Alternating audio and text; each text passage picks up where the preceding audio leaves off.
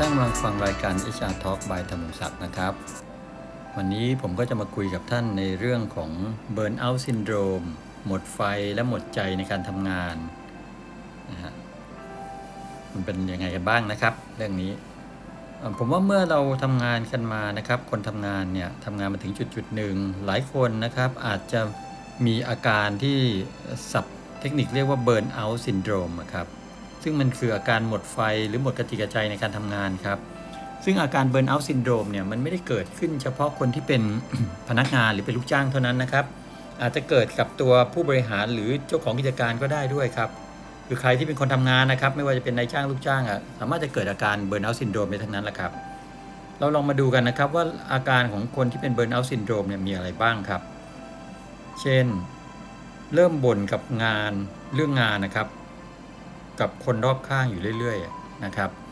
เจอคนรอบข้างเจอเพื่อนเจอ คนที่บ้านอะไรก็ตามเนี่ยก็จะบ่นเรื่องงานนะครับ อยู่เป็นประจำเป็นระยะ ต่อมาก็จะเริ่มไม่มีความสุขในงานที่ทำครับ จะรู้สึกเหนื่อยล้าอ่อนเพลีย บางทีก็ท้อแท้สิ้นหวังนะครับ หรืออาจจะมีความรู้สึก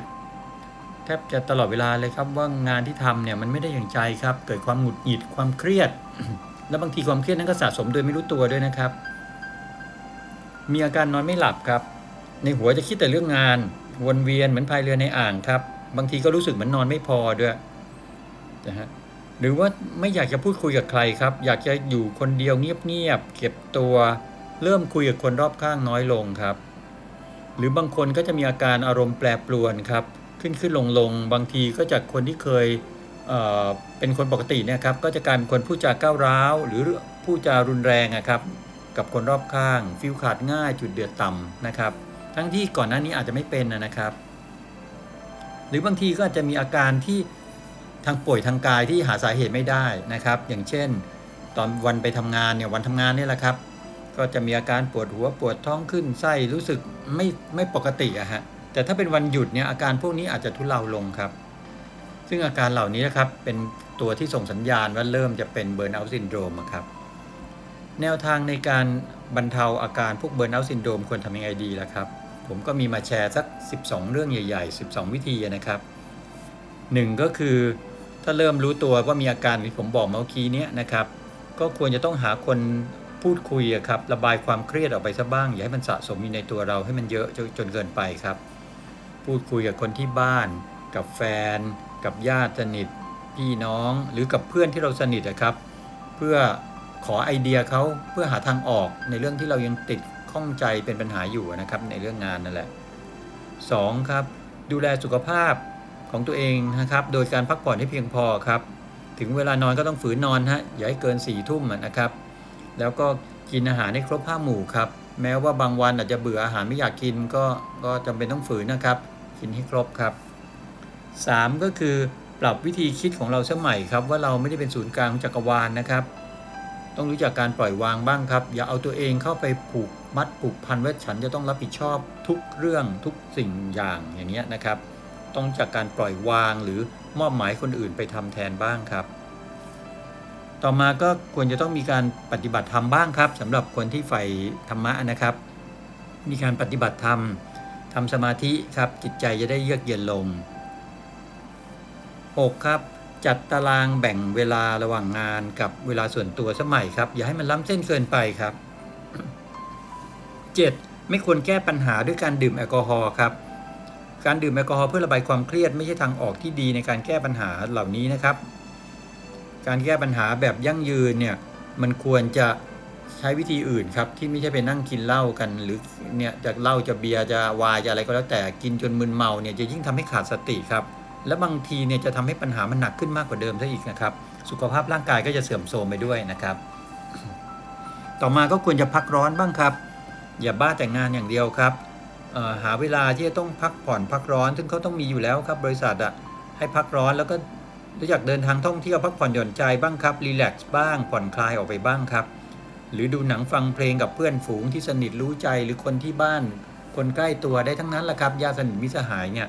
จะได้ บรรเทาอาการพวกนี้ลงครับ ต่อมาก็คือวันหยุดเนี่ยมันควรจะเป็นวันหยุดของเราจริง ๆ นะครับ หากิจกรรมทำในวันหยุดบ้างครับ กับเพื่อนสนิทมิตรสหายคนรู้ใจนะครับ ญาติที่เราสนิทชิดเชื้อนะครับ หรือข้อ 9 ครับควรจะไปทำบุญบ้างนะครับ อย่างเช่น แล้วทางการทำบุญเนี่ยควรจะไปในสถานที่ที่เราเห็นตัวอย่างอะไรบางอย่างครับ อย่างเช่น สถานเอ่อเลี้ยงเด็กพิการซ้ำซ้อน